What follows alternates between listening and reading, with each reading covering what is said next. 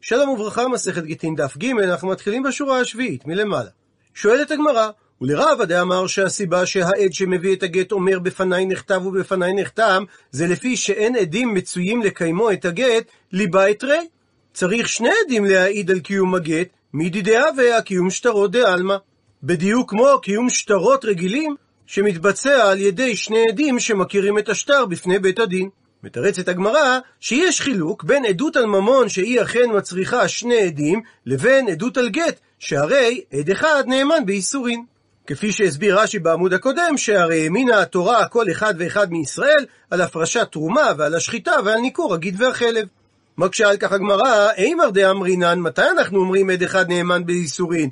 כגון כאשר יש לפנינו חתיכה, והיא ספק חתיכה של חלב, ספק חתיכה של שומן. שרק במקרה כזה נאמן עד אחד לומר שמדובר על חתיכה של שומן ולכן ניתן לאכול אותה, דלא התחזה כיסורה. שחתיכת השומן שלפנינו לא הייתה אף פעם בחזקת איסור, וייתכן שהיא בכלל מותרת. אבל האחה, מה שאין כן כאן, הרי התחזק איסורא דאשת איש. הרי המצב הוודאי שהאישה הייתה אשת איש וממילא היא בחזקת איסור, ובאופן כזה עד אחד לא נאמן. ובנוסף לכך, הרי אשת איש אבי דבר שבערווה, שהרי באיסור עריות, והכלל הוא ואין דבר שבערווה פחות משניים. אז מדוע הסתפקו חכמים שקיום הגט יתבצע על ידי עד אחד שאומר בפניי נכתב ובפניי נחתם? מתרצת הגמרא שבדין הוא דבקיום שטרות נמי לא ליבאי. שמצד האמת, גם בקיום שטרות ממוניים לא היה צריך שני עדים כדי לקיימם.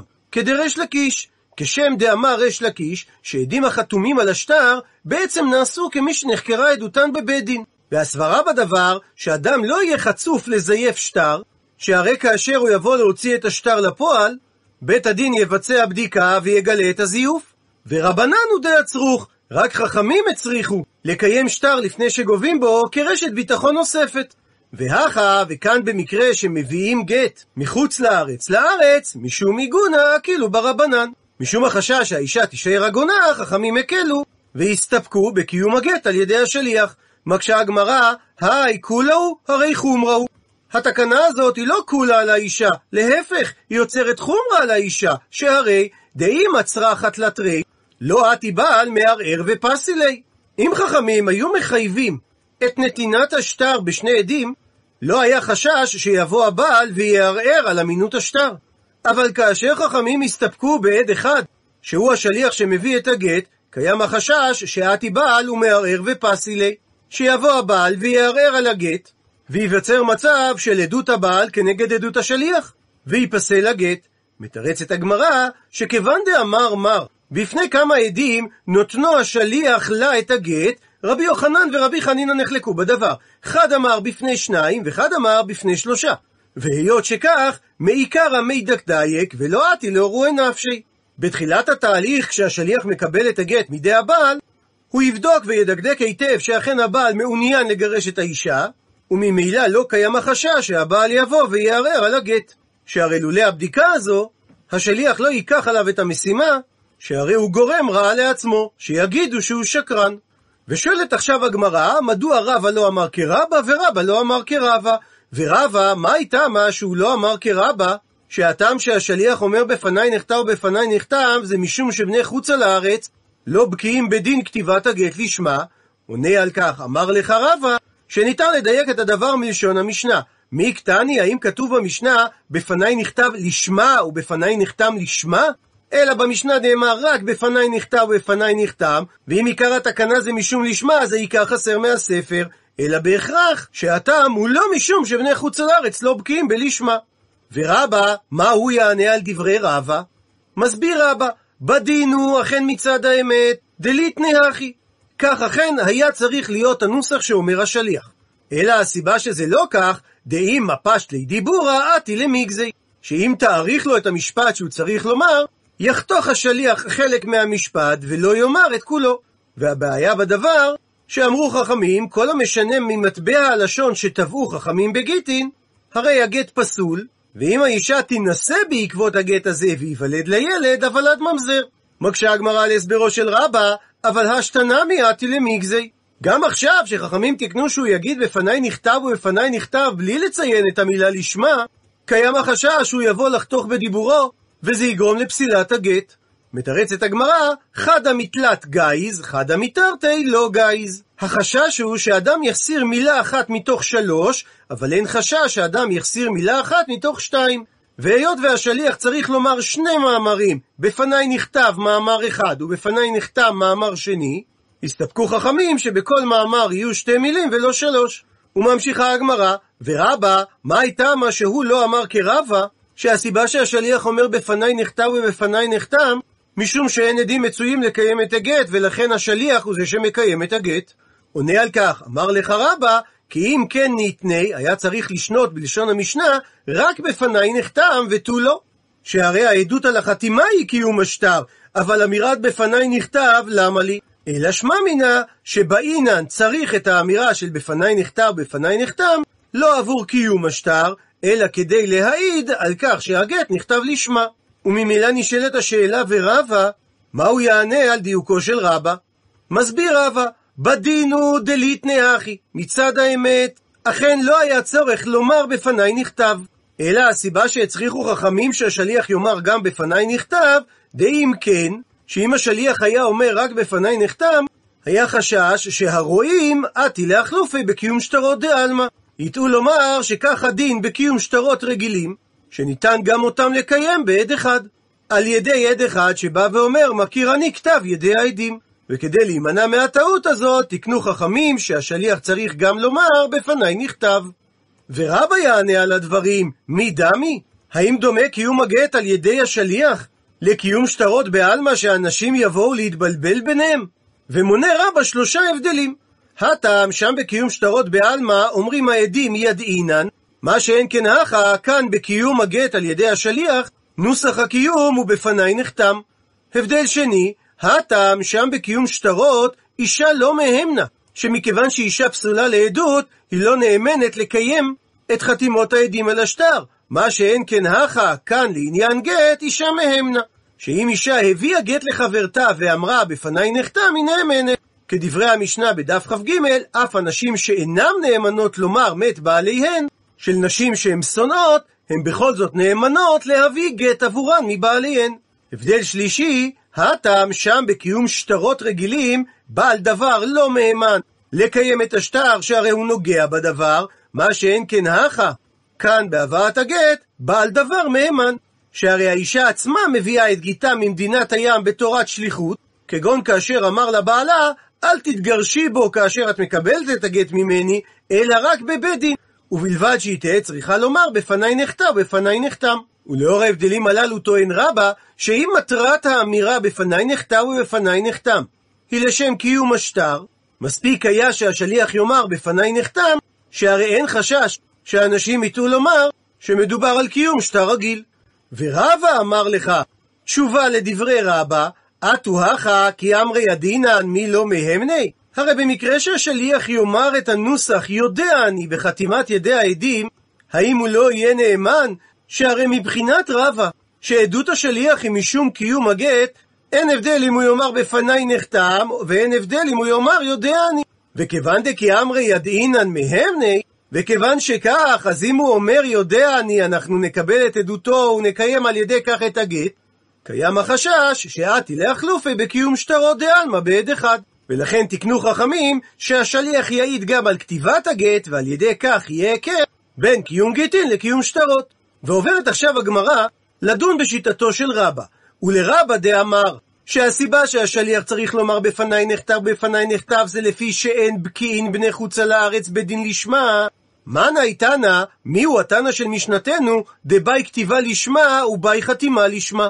הפכנו דף, מיהו התנא של משנתנו, שמצריך עדות גם על כתיבת הגט לשם האישה וגם על חתימת הגט לשם האישה. ושוללת הגמרא את שתי האפשרויות הבאות. היא תאמר שהמשנה היא שיטת רבי מאיר, הרי הוא סובר שחתימה ביי כתיבה לא ביי, שלשיטתו עיקר השטר זוהי חתימתו, ולכן צריך שהחתימה תהיה לשמה, אבל לא הכתיבה. ומה שנקטה התורה לשון וכתב לה, זה לא מתייחס לכתיבת הגט, אלא לחתימה על הגט. דתנן, שכך שנינו במשנה בדף כ"א, אין כותבים במחובר לקרקע, שלכתחילה לא כותבים את הגט על דבר שמחובר לקרקע, משום החשש שמא הוא גם יחתום במחובר לקרקע, ואז הגט יהיה פסול. אבל אם בדיעבד כתבו את הגט על המחובר לקרקע, ולאחר מכן תלשו חתמו ונתנו לה, הגט כשר. ולמרות שכתוב בפסוק וכתב ונתן, ומזה יכלנו לומר מי שאינו מחוסר אלא כתיבה ונתינה. ואם כך, הגט הזה שהוא מחוסר כתיבה קציצה של המחובר לקרקע ונתינה לאישה, היה צריך להיות פסול, אפילו אחי, מכשיר אותו רבי מאיר, היות והחתימה על הגט בוצעה כאשר הגט כבר היה תלוש, מה שאומר שהלשון וכתב לה מתייחס לחתימה. ושוללת הגמרא גם את האפשרות השנייה, היא תאמר שהתנא של משנתנו רבי אלעזר הוא, שאמר שמדין תורה הגט שאין עדיו חתומים עליו כשר, הרי לשיטתו, לשון התורה וכתב לה מתייחס לכתיבה. ואם כך, כתיבה ביי, חתימה לא ביי. מספיק היה שהשליח יעיד על כתיבת הגט לשמה, ולא צריך גם את עדותו על חתימת הגט לשמה. וכי תימה, ואם היית חושב לומר שלעולם משנתנו רבי אלעזרי, וכי לא באי רבי אלעזר חתימה לשמה, ומה שאמרנו שלשיטת רבי אלעזר לא צריך שהחתימה תהיה לשמה, אולי זה רק מדאורייתא, אבל מדרבנן באי, שזה דין דרבנן, שהגט לא יהיה כשר ללא עדים החתומים עליו. הרי לא ניתן להסביר כך שהרי, והשלושה גיטין פסולין מדרבנן לכתחילה, מונה הגמרא בדף פ"ו, ואחד מהם מדובר על גט שאין עליו עדים. וחולק שם רבי אליעזר על תנא קמא, שפסל את הגט מדרבנן, ולא באי רבי אלעזר חתימה לשמה. ולשיטתו של רבי אלעזר, אפילו לכתחילה יכולה האישה להינשא על ידי גט שאין עליו חתימת עדים, מה שאומר שלשיטתו של רבי אלעזר, אין צורך בחתימת עדים על הגט אפילו מדי רבנן. והמקור לדברים דתנן, שכך שנינו במשנה, בדף פ"ו, שלושה גיטים פסולים, ואם נישאת האישה על ידי אחד מהגיטים הללו, הוולד יהיה כשר. מה שמעיד על כך שפסול הגיטים הוא מדי רבנן ולא מדאורייתא. ומונה המשנה את שלושת הגיטין. הראשון, כתב הבעל בכתב ידו את הגט ואין עליו עדים. השני, שיש עליו עדים ואין בו זמן, דהיינו תאריך כתיבת הגט. השלישי, יש בו זמן ואין בו אלא עד אחד. הרי אלו שלושה גיטים שהם פסולים לכתחילה, ואם נישאת, הוולד כשר. רבי אלעזר חולק ואומר, שאף על פי שאין עליו על הגט עדים בכלל, אלא שנתנו לה בפני עדים, הרי הגט כשר, אף לכתחילה, וגובה את כתובתה בגט זה אפילו מנכסים משועבדים, מפני שלשיטת רבי אלעזר, שאין העדים חותמים על הגט, אלא מפני תיקון העולם. שמא ימותו עדי המסירה, וללא עדותם, אין לאישה הוכחה שהיא קיבלה את הגט מהבעל. לפיכך נהגו להחתים עדים על השטר, כך שגם אם ימותו עדי המסירה, תראה האישה את חתימת העדים לעדים אחרים, שיקיימו את חתימתם, והיא תוכל להתחתן עם אדם אחר על פי גט זה.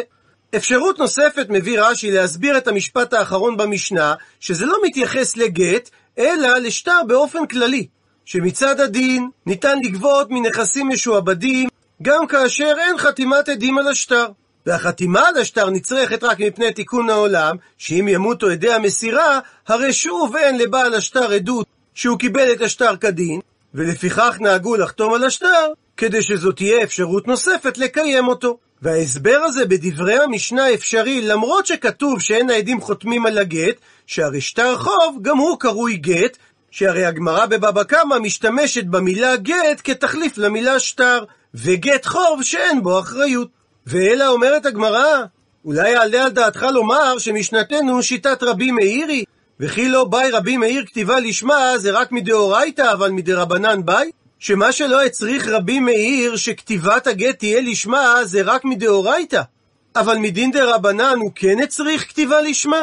אבל לא ניתן לומר כך שהרי והאמר רב נחמן, אומר היה רבי מאיר, שאפילו מצאו גט באשפה. הפכנו דף, וחתמו ונתנו לה כשר הגט. עד לכאן ציטוט דברי רב נחמן, ומוכיחה הגמרא, וכי תימה, ואם היה על דעתך לומר שאנן מדאורייתא כמתנינן לה, שרב נחמן אמר את הדברים בהתייחס לשיטתו של רבי מאיר רק בדין דאורייתא ולא בדין דרבנן, אז יהיה אחי, אם כך, נוסח דברי רב נחמן אומר היה רבי מאיר דבר תורה מבא אלי, כך הוא היה צריך לומר, שהרי רב נחמן הוא המורה, והוא בא לפרש את דברי רבי מאיר, וכדי שלא תצא תקלה בהסברו, הוא צריך היה לומר במפורש שדברי רבי מאיר, שגט שהבעל מצאו באשפה חתמו ונתנה לכשר, זה רק מדין תורה ולא מדין דה רבנן. ואם כך חוזרת השאלה, לשיטת רבא שהסביר שגם הכתיבה וגם החתימה צריכות להיות לשמה, מיהו התנא ששנה את משנתנו? אלא מתרצת הגמרא שלעולם משנתנו רבי אלעזר היא. וכי לא ביי, ומה שלא הצריך רבי אלעזר חתימה לשמה, זה רק היכא דלקה עדים כלל. כלומר, מסביר רש"י, כאשר לא חתמו עדים על הגט כלל, הגט כשר לכתחילה. אבל איך דאיכא עדים, היכן שעדים חתמו על השטר, גם רבי אלעזר ביי, הצריך שחתימתם תהיה לשמה. שמצב שעדים לא חתומים כלל על השטר, עדיף מאשר עדים חתמו על השטר שלא לשמה, שאז השטר נחשב כשטר מזויף מתוכו. דאמר רבי אבא, מודה רבי אלעזר במזויף מתוכו, שזה שטר שחתם עליו קרוב או פסול, או גט שחתמו עליו שלא לשמה, שהוא פסול. והמשנה שלנו מדברת על גט שיש עליו חתימת עדים, שבמצב כזה רבי אלעזר מצריך שהשליח יעיד שהגט גם נכתב לשמה וגם נחתם לשמה. ומביאה הגמרא תשובה נוספת לשאלה מי התנא של משנתנו אליבא דרבא, רב אשי אמר, המאני, משנתנו כשיטת מי? רבי יהודאי, דתנן. שכך שנינו במשנה בדף כ"א, רבי יהודה פוסל את הגט עד שתהא כתיבתו וחתימתו בתלוש. כי לשיטתו של רבי יהודה, מה שאמרה התורה וכתב לה, מתייחס גם לכתיבה וגם לחתימה. שואלת הגמרא, ומעיקר מאי תמה לא מוקמינא לה כרבי יהודה? מדוע טרחנו ואמרנו מספר ניסיונות להעמיד את המשנה כרבי מאיר או כרבי אלעזר, ולא העמדנו ישר את המשנה כשיטת רבי יהודה, שאמר במפורש שהכתיבה והחתימה על השטר צריכות להיות לשמה. מסבירה הגמרא, מהדרינן הרבי מאיר. חיזרנו, רצינו להעמיד את המשנה דווקא כשיטת רבי מאיר, מפני שיש כלל שאומר, דסתם מתניתין רבי מאיר היא. שכל משנה שרבי יהודה הנשיא סתם ולא פירש מי אמר אותה, זה בעצם שיטת רבי מאיר. ומהדרינן הרבי אלעזר.